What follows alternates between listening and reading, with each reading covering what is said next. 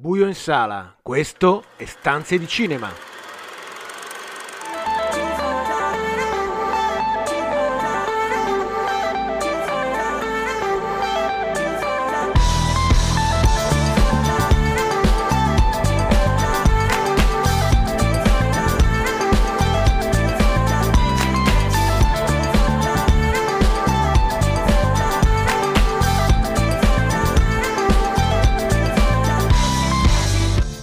Benvenuti a una nuova stagione di Stanze di Cinema, il programma che vi racconta i film in sala e in streaming, tutte le novità da Hollywood a Cinecittà, il box office e l'universo delle serie tv.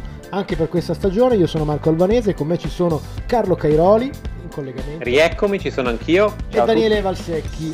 È un piacere stare qui con tutti voi, ciao. Io vorrei iniziare con una notizia subito autoreferenziale. Eh, dobbiamo festeggiare l'uscita in questi ultimi mesi, grazie alla creatività di Marco e soprattutto alla, alla pandemia che qualcosa di buono ha portato. Sì, Carlo, sono due, due libri, uno è su Bong Joon-ho, eh, presidente di giuria dell'ultima mostra di Venezia, premio Oscar per Parasite e Palma d'Oro per Parasite e la seconda che è uscita da, da qualche giorno che è, è, dedicata a David Villeneuve, si chiama Incendi le trovate su Amazon sia in formato cartaceo sia in formato digitale e vi invitiamo ad andarle a recuperare perché lo posso dire io visto che non ho nessun ruolo creativo ma il lavoro di Marco è stato veramente minuzioso e molto interessante. Ha avuto peraltro l'occasione di eh, distribuire questa eh, monografia anche al direttore del festival eh, di, al presidente di giuria del festival di, di Venezia proprio qualche settimana fa. Ma di Venezia parleremo dopo. Iniziamo con un po' di notizie classiche che arrivano da Hollywood. Nolan ormai detta, detta legge eh, a, a, Los Angeles, tra le case di produzione che gli hanno fatto l'offerta per la distribuzione e la produzione del nuovo film, lui pare che abbia scelto la Universal. Sì, c'è stata un, una grande asta perché come sapete ha, ha rotto, Nolan ha rotto con, eh, con la Warner, con cui aveva girato praticamente gli ultimi suoi otto film se non sbaglio.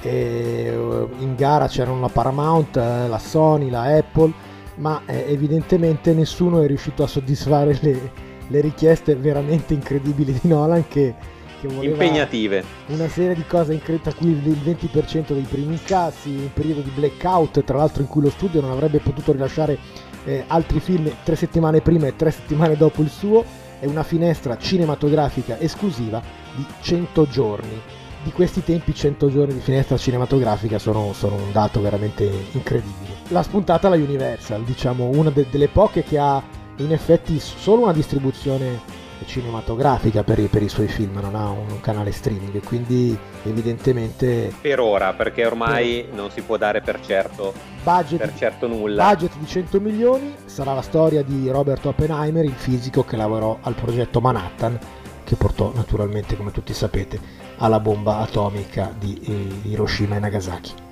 Da un grandissimo regista molto amato da noi a un altro altrettanto eh, stimato che è Paul Thomas Anderson. Eh, finalmente sappiamo il titolo del suo nuovo film ed è quantomeno curioso. Sì, si chiamerà Licorice Pizza, il nuovo film di Paul Thomas Anderson ambientato negli anni 70 nella, nella Los Angeles degli anni 70, quella della sua gioventù è interpretato fra gli altri da Bradley Cooper, da Cooper Hoffman, che è il figlio di Hoffman, il suo attore feticcio, da Lana Haim, da Sean Penn, da Tom Waits e da Benny Safdie. Il trailer è, è, si è visto negli Stati Uniti eh, solo al cinema, quindi non c'è una versione digitale, non potete purtroppo ancora trovarlo su YouTube o sugli altri canali e sembrerebbe, da quelli che l'hanno potuto vedere, un incrocio tra Boogie Nights e Vizio di forma. E certo non ci poteva che interessare Attenzione, forse un, possiamo, un trailer di questo tipo. Possiamo dire una cosa, questa uh, licorice pizza, questa pizza diciamo alla liquirizia, non è un, uno scherzo per noi italiani, ma è il nome di, una, di, un famosissimo negozio di dischi di Los Angeles di, di quegli anni che aveva appunto quest, queste pizze di, di, di liquirizia, non erano altro che i 33 giri. E chiudiamo questa prima parte con le notizie che forse ci sono più mancate durante il lockdown ed è quella quindi del box office dove c'è un film che sta veramente eh, mietendo successi soprattutto alla luce di, di, questi risultati ed è Dune. Beh sì, una, un successo doppio perché Dune è in testa fondamentalmente in tutti i paesi in cui è uscito e ricordiamo che deve ancora uscire in, nei due mercati potenzialmente, ovviamente i mercati principali, cioè eh, Stati Uniti e Cina.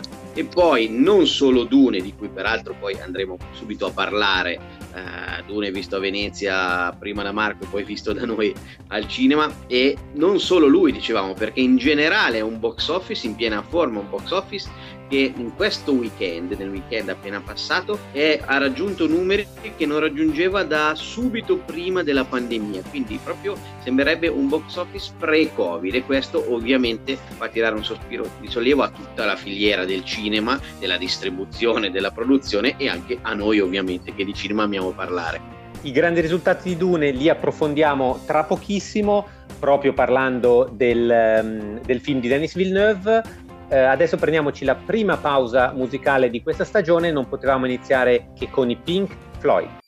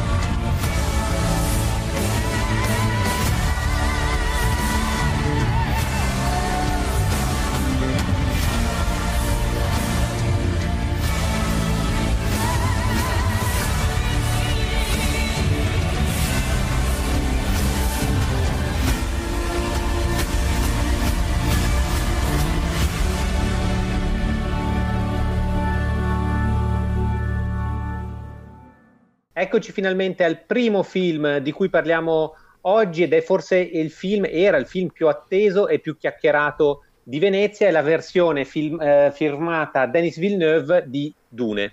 Sì, un classico della fantascienza degli anni 60, scritto come sapete da Frank Herbert in, a metà degli anni 60, tra il 63 e il 65.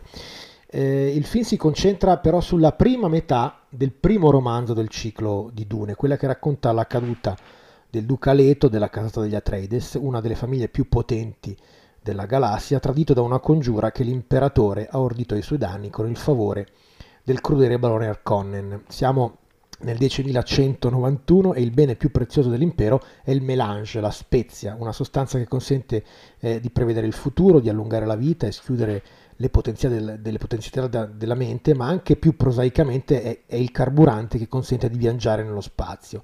Questa spezia viene estratta dal pianeta di Arrakis e per 80 anni sono stati gli Arconnen a gestire l'estrazione, arricchendosi in modo smisurato e schiacciando la popolazione locale, i Fremen. L'imperatore, temendo l'ascesa del duca Leto, decide di tendergli una trappola, sfruttando la faida con gli Arconnen e muovendosi nell'ombra. Revoca così la concessione per l'estrazione della spezia e l'affida agli Atreides. Quando il duca Leto, il figlio Paul e la sua corte raggiungono Arrakis, uno dei consiglieri lo tradisce e l'attacco degli Arconnen e della guardia imperiale di Sardukar non incontra difese. Paul e la madre Jessica, concubina del duca Leto, riescono a fuggire nel deserto di Arrakis fino a incontrare i Fremen. Questa versione di Villeneuve è un bel filmone, due ore e mezza, belle, belle ricche, con una prospettiva di un secondo capitolo, come, come dicevi tu Marco, e addirittura una potenziale coda seriale e credo che sia proprio in ottica del duplice film soprattutto che bisogna commentare e condividere e analizzare questa prima parte perché perlomeno la mia impressione è quella che il regista sceglie di accantonare dei temi che nei libri erano eh, molto importanti che era la critica al colonialismo, tutto lo sfruttamento del, del pianeta e si racconta quasi esclusivamente la storia del protagonista, il buon Timothy Chalamet. Beh, diciamo che il, il libro Dune, che poi è il libro di questo, poi di, di, tutta la serie, ma è veramente il libro, il primo libro che è fondamentale, ha in sé una grande complessità, ha molti strati, ha molti livelli di lettura e ovviamente in ognuno dei tentativi più o meno riusciti finora di trasportarlo sul grande schermo, i registi hanno scelto uh, dei percorsi. In questo caso Villeneuve ha un doppio percorso davanti a sé, nel senso opera da una parte una scelta di spazio, di tempo, cioè a dire, come giustamente sottolineava Carlo, in quella che dovrebbe essere quantomeno un percorso a due film, ma già si parla di trilogia, unendo il Messia di Dune, e quindi dipenderà, e, e peraltro i numeri di box office molto positivi di cui parlavo prima fanno presagire a un futuro roseo per Dune, e quindi si prende tutto il tempo necessario per esplorare tutto questo mondo, perché effettivamente sono due ore e mezza, quasi come fosse due ore e mezza di introduzione a questo mondo, no? E quindi giustamente la frase con cui, con cui finisce questo film, che il tutto deve ancora iniziare, fondamentalmente è proprio un invito a tutti noi spettatori, innanzitutto a entrarci ulteriormente e dire fino adesso abbiamo costruito uno scenario, abbiamo messo le pedine in campo e adesso giochiamo, iniziamo a giocare. Quindi certamente c'è grande attesa già anche per il secondo film. Uh, questo, questo prendersi tempo devo dire che funziona, nel senso che a livello visivo, a livello di ritmo, che certamente non è il ritmo uh, di un blockbuster abituale degli ultimi anni, è un ritmo sicuramente molto più autoriale, mh, dà dà una, tutta una serie di messaggi, dà tutta una serie anche visive, no? di stimoli visivi molto molto belli. Eh, eh, Daniele, non so se hai letto eh, i commenti di, di, Recchioni a questo film, che proprio su questo eh, puntava il, la, la, sua analisi, cioè se vi aspettate il classico blockbuster americano, un film eh, stile Marvel, ecco, una cosa del genere, no, lasciate perdere, è tutta un'altra cosa. Questo è un film sì. che invece cerca un, un afflato molto diverso, come dicevi tu giustamente, molto autoriale, in cui tutte le scelte sembrano pensate, eh, fino appunto da, da, da, quelle di sceneggiatura, di, di, di, di scrematura del, dei temi del romanzo, fino a, trarne un elemento essenziale che è appunto la, la, l'ascesa e la, e la, presa di coscienza di, di, Paul Atreides del suo ruolo, della sua missione del suo destino da un certo punto di vista e, e, anche, come dicevi tu, giustamente nelle scelte di messa in scena, di fotografia, la scenografia che è così minimale, brutalista, no? Eh, ricorda cioè, que- quell'architettura brutalista degli anni 60, insomma, eh, sì. e, e, quindi certa- anche la fotografia, questo dovrebbe essere un film caldo, ambientato in un pianeta desertico, in realtà è un film fondamentalmente freddo, perché anche, anche quei rossi, quei gialli del, della sabbia del deserto vengono eh, vengono sminuiti da una fotografia che, che tende a, a confondere, no? a usare la sabbia per oscurare l'immagine non per, per esaltare la, la, forza del deserto. Sì, uso un termine scorretto, ma dico che il film vira il grigio tendenzialmente. E questa freddezza è da una parte una sua forza e dall'altra forse anche una sua debolezza, nel senso che da un certo punto di vista certamente il fatto di non volersi andare a scontrare con tutta una serie di film d'azione è certamente una forza, e oserei dire anche una forza che davamo un po' per scontata da parte di Villeneuve, no? la, la grande ambizione di questo regista lo porta sempre ad osare di più e a volersi misurare sul campo dell'autorialità, non certo col campo del, del, del blockbuster marvelliano. Questo, questo, va da sé. Uh, dall'altra parte bisogna dire che rispetto a un certo afflato epico, a, a tutta una serie di mitologia, di carica che porta Dune in sé, perché Dune mh, mm, ha insieme, ma senza andare a scomodare tutti gli aspetti film perversi e tutti i reclami di, di, Lynch che ovviamente ci metteva del suo molto di questo suo mondo di perversione. Ma anche in questo caso diciamo che Villeneuve si prende è un po' glaciale nel, nella costruzione di questo film. E quindi facciamo proprio fatica un pochino ad empatizzare a credere a seguire fino in fondo le vicissitudini di questo personaggio. Forse e vogliamo sperarlo, eh, anche perché da tanti punti di vista è un film veramente importante, eh, lo vedremo nella seconda parte o nella terza, che di più questo, questo, tipo di costruzione. Però certamente diciamo che è un film importante per i suoi meriti e soprattutto perché pare avere segnato il risveglio del cinema in sala. E questo quindi è un merito che gli va dato ancora di più. Certo. Bravo Daniele, sono, sono d'accordissimo. E mi concludo forse Carlo con una, una, una, cosa sola. Prego. Forse eh, il livello emotivo di questo film è lasciato tutto sulle spalle di Chalamet eh, e della sua forza evocativa, magari non tanto su, su di noi, su, su, noi spettatori quarantenni, cinquantenni, ma ovviamente su, su, su un pubblico molto più giovane che in lui vede certamente un'icona del nuovo cinema americano importante. Sì, e che magari non aveva ancora visto le, le versioni precedenti certo. di, di, Dune. Eh, direi anche per concludere che è il film perfetto per tornare in sala, grazie alla fotografia, come diceva Marco, e grazie anche alla colonna sonora. Vi invitiamo quindi ad andare al cinema eh, o ritornare finalmente al cinema proprio a vedere Dune. Chiudiamo questo primo film che tra poco dobbiamo fare spazio a Sua Maestà Netflix.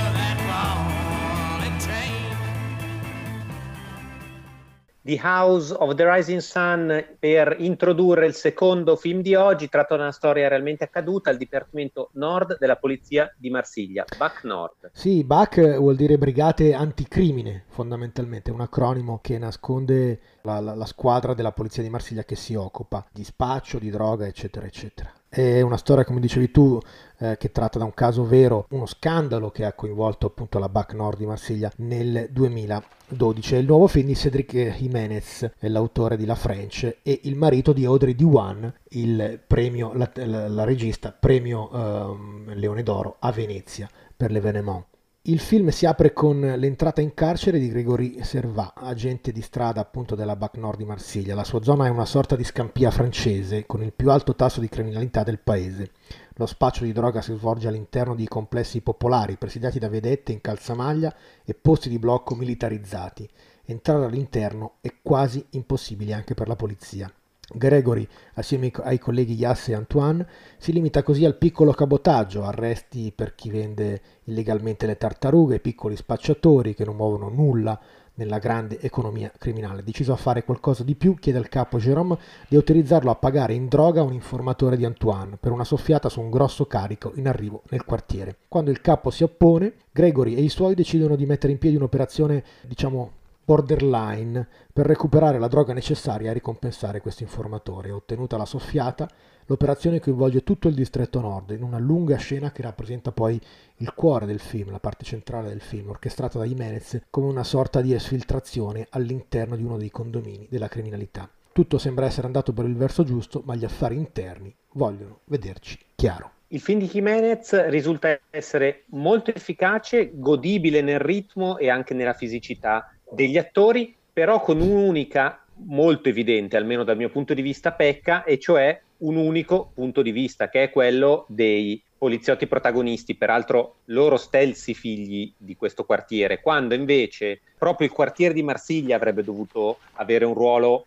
più predominante, raccontare sì. quella realtà. Sì, Carlo, mi pare di, mi pare di, di sì, nel senso che se questo è un, è un polar che vorrebbe essere un polare abbastanza classico, no? Polare è que, que, quel, quell'idea francese che, che, unisce poliziesco e noir, è veloce, gestito con grande senso del ritmo e, e con le facce giuste, no? Il protagonista Gilles Lelouch è proprio una faccia straordinaria del cinema francese, non potrebbe fare altro che, che, che il poliziotto o, o, il criminale.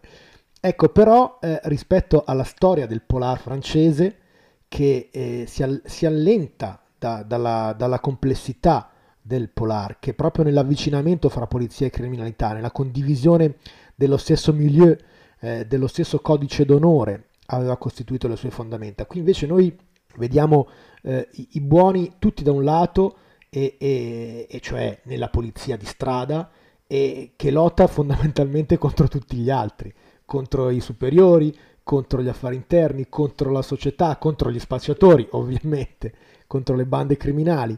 Tutto il film è, è giocato su questo unico punto di vista, che diventa poi evidentemente ideologicamente un po' forte a un certo punto. Daniele, non sì, so tra... tu, cioè, si, perde, si perde quasi immediatamente la percezione che sia una storia vera. Sì, Daniele. Eh, certamente sì, Carlo, hai ragione. Anche punti di vista, questo aspetto di essere una storia vera ad avere un significato no, verso il finale. Eh, certamente avete, secondo me, già evidenziato sia gli aspetti che ci sono assolutamente, ed è un film uh, vedibile e sono proprio dati dal ritmo, dalla scelta degli attori, dal percorso. E poi c'è questo aspetto, questa mancanza di coraggio nel film di approfondire tutto quello che è un mondo dietro e diciamo nella sua volontà di creare fin troppa empatia con, questi, con gli agenti vittime del sistema, chiamiamoli in questo modo, non permette di andare a vedere le sfaccettature, di, di porsi delle domande un pochino più profonde sul film, che aveva il potenziale anche di andare oltre quello che è. Quindi rimane un film bello, interessante, piacevole, di buon ritmo, assolutamente, che però lascia in questo suo essere così un film a tesi, lascia un pochino perplessi appena si va a scavare o a pensarci il giorno dopo. Vi ricordiamo comunque che Back Nord è disponibile su Netflix, quindi vi invitiamo a, a vederlo e condividere con noi le vostre impressioni. Chiudiamo con un'altra canzone tratta dalla colonna sonora, questo è Brainbox con Down Man.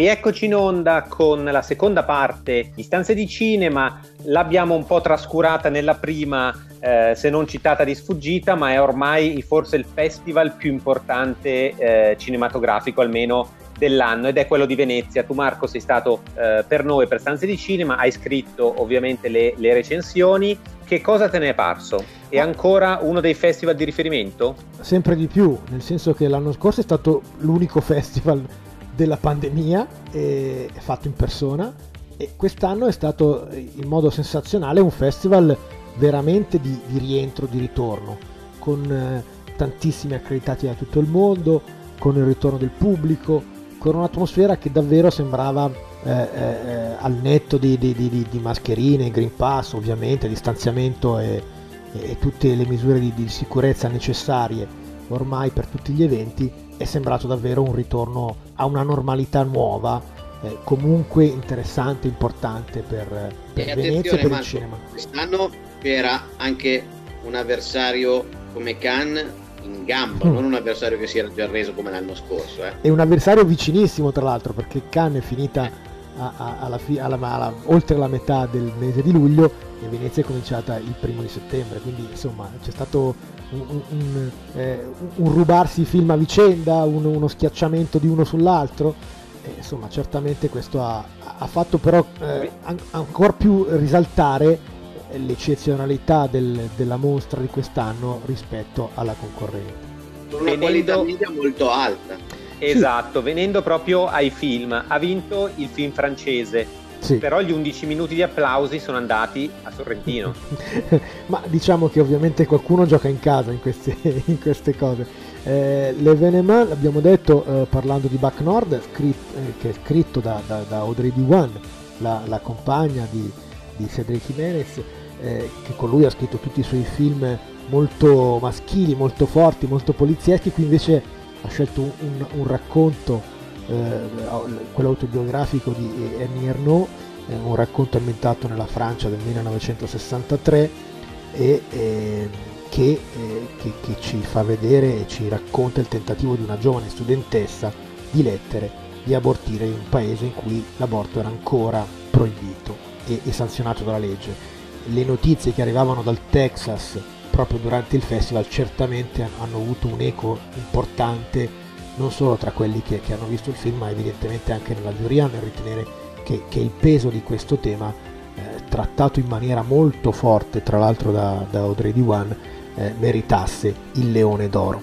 Sorrentino si è dovuto accontentare con È stata la mano di Dio del leone eh, d'argento e del premio Mastroianni al suo attore protagonista il giovanissimo Filippo Scotti e l'altro Leone d'Argento è andato a Jane Campion che è tornata al cinema dopo 12 anni con Il potere del cane, un altro film Netflix e più contrastati le scelte degli attori al filippino John Arcilla per On the Job 2 The Missing 8 e quello alla miglior attrice a Penelope Cruz tutti pensavano che avrebbe potuto vincerlo per un altro film in gara a competenza ufficiale, invece lo ha vinto per Madres Paralelas, il film d'apertura del festival, il film di Pedro Almodovar. Altro premio italiano, il primo della giuria, a Il Buco di Michelangelo Frammartino, che è stata una del, delle, delle, sorprese, diciamo, soprattutto per quei pochi che non, che, che non lo conoscevano, cinema veramente molto autoriale, molto radicale, eh, che effettivamente colpisce soprattutto appunto coloro che evidentemente non avevano visto le quattro volte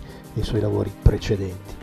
Curioso per concludere anche il premio alla miglior sceneggiatura che è andata a un'attrice perché ah. è andato a Maggie Gyllenhaal Maggie di, di, The Lost Daughter, sì, Lost Daughter. Tratto da un romanzo di Elena Ferrante, tra l'altro, quindi c'è un po' d'Italia anche, anche lì, anche se la Gyllenhaal ha mm. spostato il, il, la storia in, in, Grecia e quindi ha, ha varificato alcuni riferimenti italiani che c'erano, che c'erano nel, nel, romanzo. Però sì, ecco, certamente è stata una, comunque è stata una, una bella edizione eh, che la giuria ha saputo valorizzare e certamente tutti quanti torniamo a casa da Venezia con un, un, un ricordo forte, molto forte, molto di, di, grande, di, grande, ottimismo. E speriamo che sia l'inizio di una stagione eh, trionfante perché il cinema e i cinema se lo, se lo meritano. Chiudiamo questa, questa parte tutta dedicata al Festival di Venezia con una canzone tratta dalla cronosonora del film di cui parleremo tra pochissimo, anche questo passato per, per Venezia, questo è Roberto Murolo.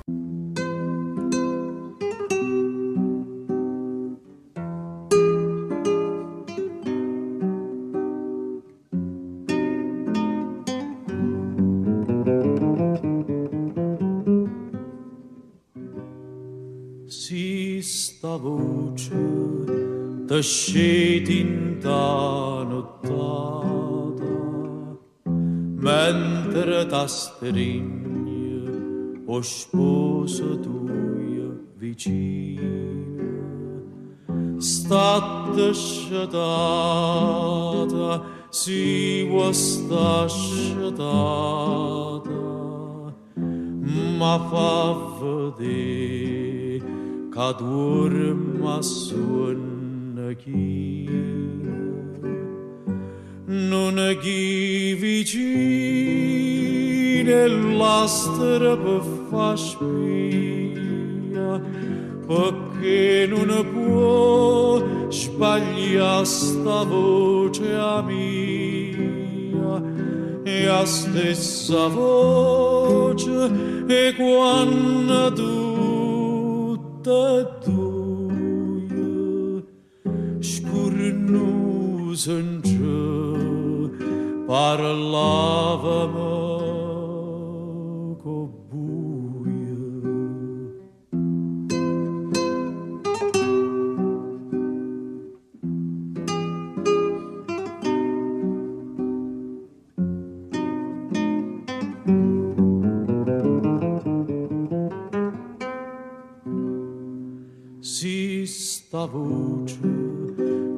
che chi anni in ta nottata te sceto sposa non avea paura dilla che senza nome a serenata dilla che dorme e che sarà sicura. Dilla così chi canti in da sta via, o s'arrabazza, amore e gelosia, starà chiagnenna qualche infamità. Parlando di Venezia abbiamo citato il film ovviamente di, di Sorrentino, ma c'è un altro film ambientato a Napoli che ci ha colpito grazie a un grandissimo, ormai eh, eh, abbiamo finito gli aggettivi, Tony Servillo ed è il film di Mario Martone, Qui rido io. Sì, che comincia con immagini di una Napoli in bianco e nero di inizio Novecento, con il Vesuvio sullo sfondo, sono gli anni della Belle Époque del governo Giolitti dell'affermarsi impetuoso di una borghesia post-borbonica e post-risorgimentale, eh, assieme a, alla canzone napoletana. Edoardo Scarpetta eh, si mette le scarpe, si trucca nei panni del suo personaggio, quello che ha inventato lui, Felice Sciosciamocca, e irrompe sulla scena. La sua compagnia è anche una famiglia, e lui la guida con il piglio del domatore eh, di leoni. A casa eh, la sua vera famiglia, fatta di mogli, di compagni, di figli legittimi, illegittimi non riconosciuti.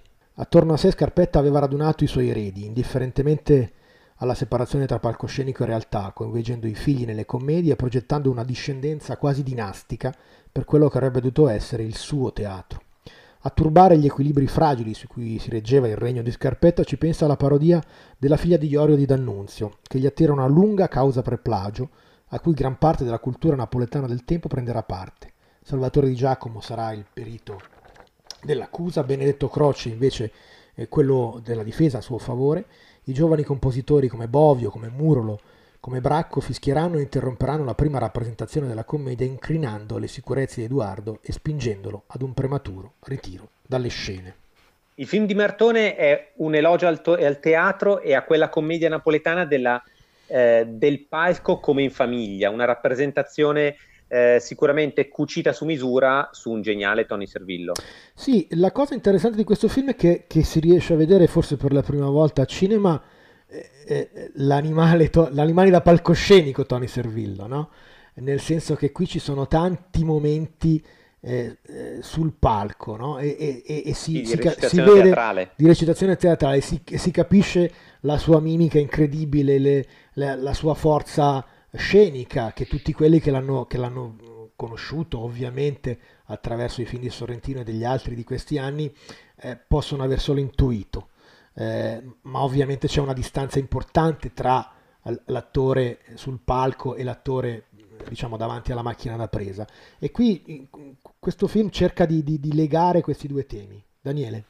In effetti Marco questo, questo, gioco di mimesi è un gioco di specchi continuo qui no? perché Bravo. tra scarpetta sul palcoscenico scarpetta nella vita reale servillo di teatro certo. servillo di... è veramente un gioco continuo un richiamo continuo e sembra proprio che si siano divertiti tutti, no? Perché poi col senno di poi uno dice, beh, Napoli, Martone, Servillo, Scarpetta, cosa poteva andare male? Era, era, destinato certamente a essere un, film meraviglioso, però poi tutti i pezzi bisogna saperli incastrare bene, eh? certo. e, e, e, quindi qui, qui tutti gli aspetti pare si siano messi insieme per funzionare in modo virtuoso. È, è, un film molto denso, travolgente in alcuni momenti, capace peraltro di raccontare un tempo della storia italiana eh, in cui poche volte eh, il, film, il, cinema si è soffermato.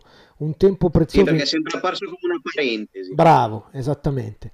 Tempo in cui c'era una cultura vivace, contraddittoria, con radici fortissime nella società e nell'opinione pubblica. Un tempo di battaglie culturali, di talento, di ideali, ma anche di cattiverie, di meschinità, di menzogne tra, tra di loro. No? E qui Martone, attraverso questo processo che, che D'Annunzio intenta a, a, Scarpetta per la, per la parodia, ra- tenta di raccontare anche quello, la divisione che passava tra giovani e, e, e, e anziani, tra, tra, musicisti e uomini di teatro, all'interno della cultura napoletana stessa. E quindi certamente il film è davvero molto interessante. Ovviamente poi c'è in sottotraccia anche il passaggio di consegne, perché lo spettacolo e, la, e il palcoscenico vissuto da Scarpetta sarà poi trasformato dal, dal figlio Edoardo De Filippo, eh, che, che, riuscirà a, a trascinare la tradizione popolare della farsa e delle maschere in una proposta teatrale completamente nuova, verso un orizzonte diverso, capace di raccontare invece la realtà, rappresentando gli umori Marco, e i sentimenti del, del, popolo.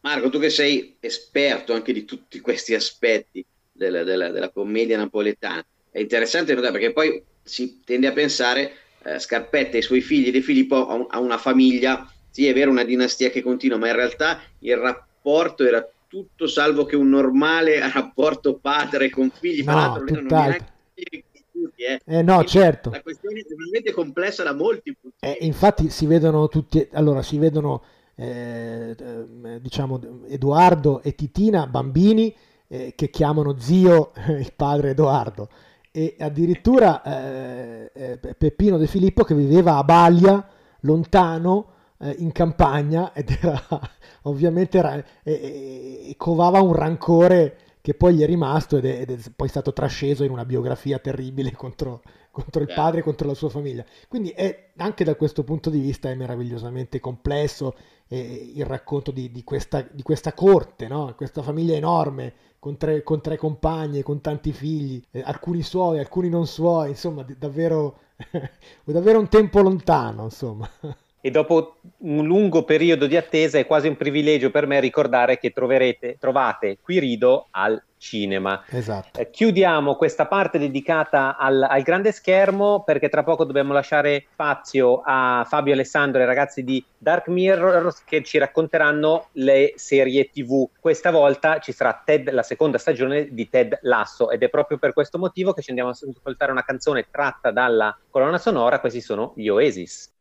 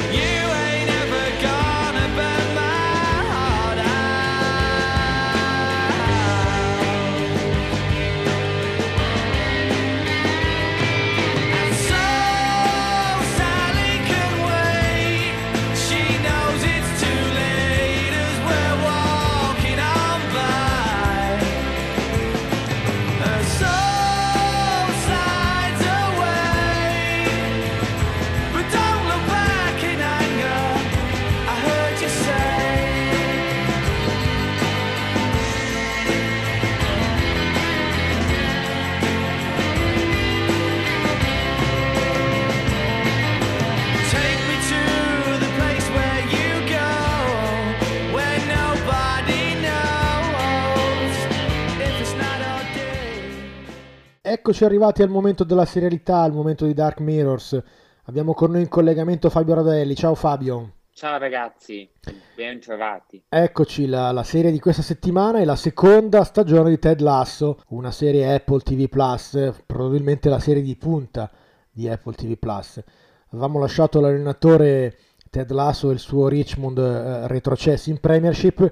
E come li ritroviamo quest'anno, Fabio, in questa seconda stagione? Beh, li ritroviamo con lo stesso, con lo stesso ottimismo e la, la stessa ironia della, della, prima stagione. Quindi questo allenatore improvvisato che arriva dalla, dal rugby americano e si trova catapultato nel, nel mondo della, eh, del calcio inglese, del soccer, del, del, addirittura eh, della Premier League e con questa squadra appunto il Richmond che non ha grandi ambizioni se non addirittura quella di retrocedere perché in realtà la presidentessa vuole conto. proprio che retroceda esatto Rebecca vuole che retroceda per fare un dispetto all'ex marito che era presidente della squadra e grande fan nella prima stagione abbiamo visto che eh, questo allenatore che arriva dagli Stati Uniti riesce in realtà a conquistare se non la salvezza, riesce però a conquistare il cuore eh, di tanti, tra cui appunto anche la stima di Rebecca, che lo conferma per, per questa seconda stagione, che è quella che, eh, che stiamo vedendo in queste, in queste settimane su, su, Apple TV. Eh, che cosa succede in questa seconda stagione? Il Richmond è alle prese con un campionato in Premiership, quindi nella seconda categoria inglese, tutt'altro che, che semplice perché la situazione è complicata da tutta una serie di disavventure che portano addirittura alla morte della mascotte della squadra, il che crea anche de- delle situazioni di, psicologicamente eh, insomma, problematiche da affrontare. Viene anche assunto una mental coach che poi diventa anche un po' una, un'altra delle figure eh, iconiche di questa stagione e Ted Lasso per cercare comunque di portare avanti la squadra e di risollevarla eh, arriva ad ampliare il suo staff. Il suo staff è, è composto dai cosiddetti Diamond Dogs perché eh, alla fine del, della riunione ululano come, come cani per salutarsi. eh, è, un, è, un, branco di, di, amici in realtà a cui si aggiunge anche eh, Roy Ken, Roy Kent che era un po' il, il, grande campione sul viale del tramonto che avevamo visto nella prima stagione e che aveva un po' conquistato un po' tutti per quell'essere brontolone ma generoso, eh, una, una, forma per dirla all'italiana di Gattuso in, in, versione, in versione inglese ed era piaciuto molto, tanto è vero che appunto in questa seconda stagione ha più spazio, decide di ritornare nel calcio dopo averle provate un po' tutte e eh, torna a far parte proprio dello staff di, eh, di Ted Lasso. Lui con un carattere così arcigno, pieno di parolacce, pieno di, di grinta, al, all'interno di uno staff eh, di assolutamente eh, uomini in maglioncino, sneaker che puntano tutto sulla, sulla, resilienza, sull'ottimismo. Insomma, diciamo che c'è un bel contrasto che crea anche molta vivacità anche in, questa, anche in queste dinamiche. Sì. E poi ci sono dei cambiamenti che riguardano anche la presidentessa.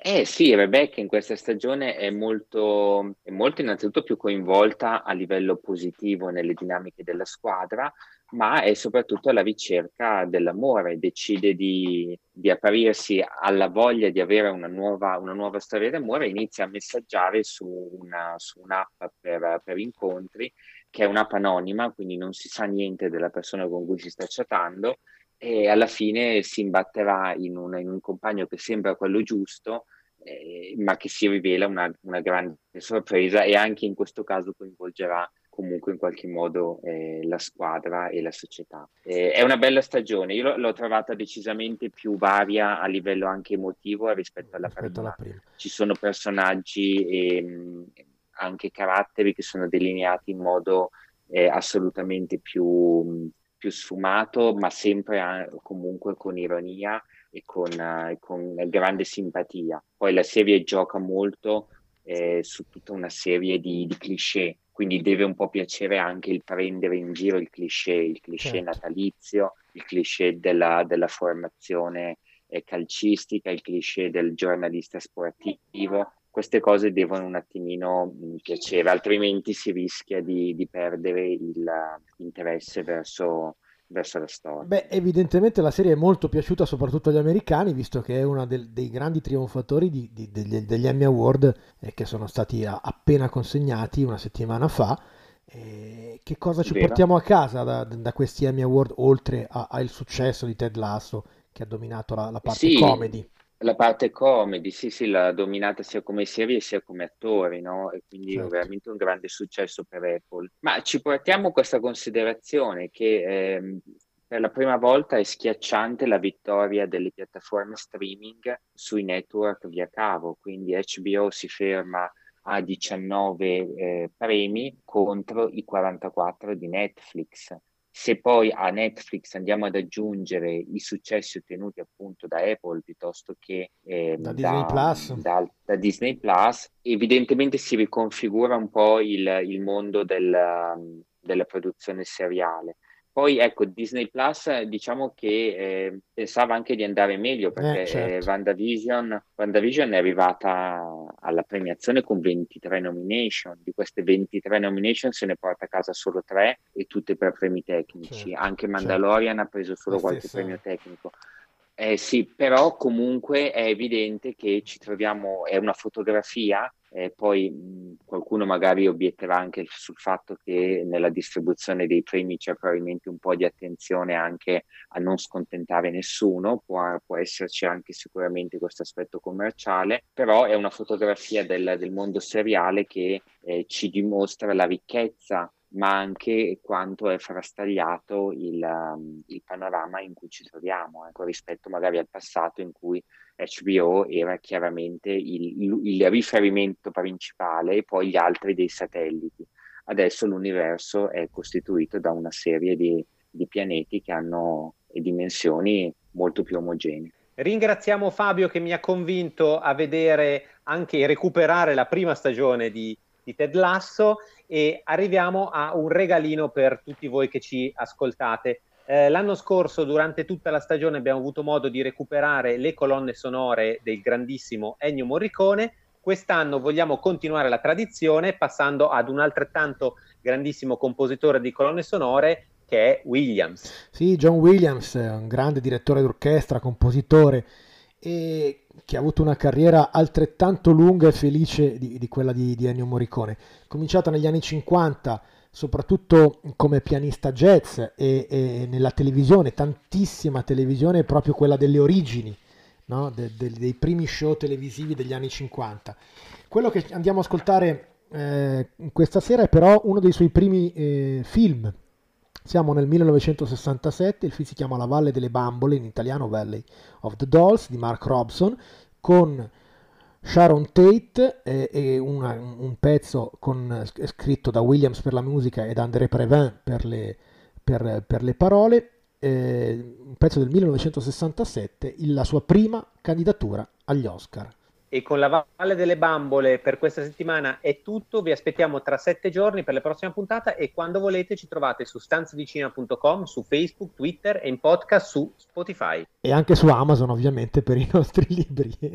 Da Marco, da Marco Albanese, Carlo Cairoli, Daniele Valsecchi, buon film a tutti.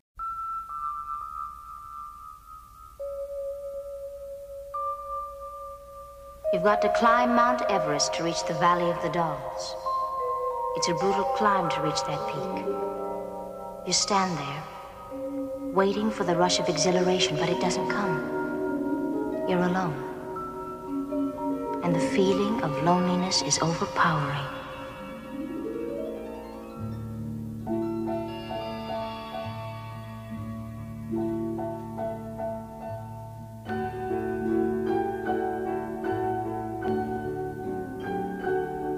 I never meant to start that climb. I took the first step the day I left New England and headed for New York.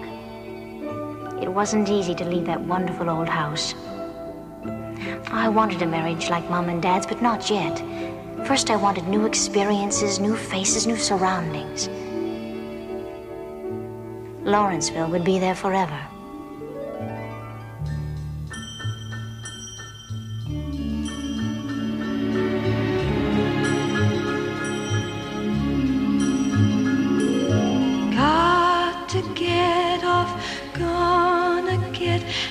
again.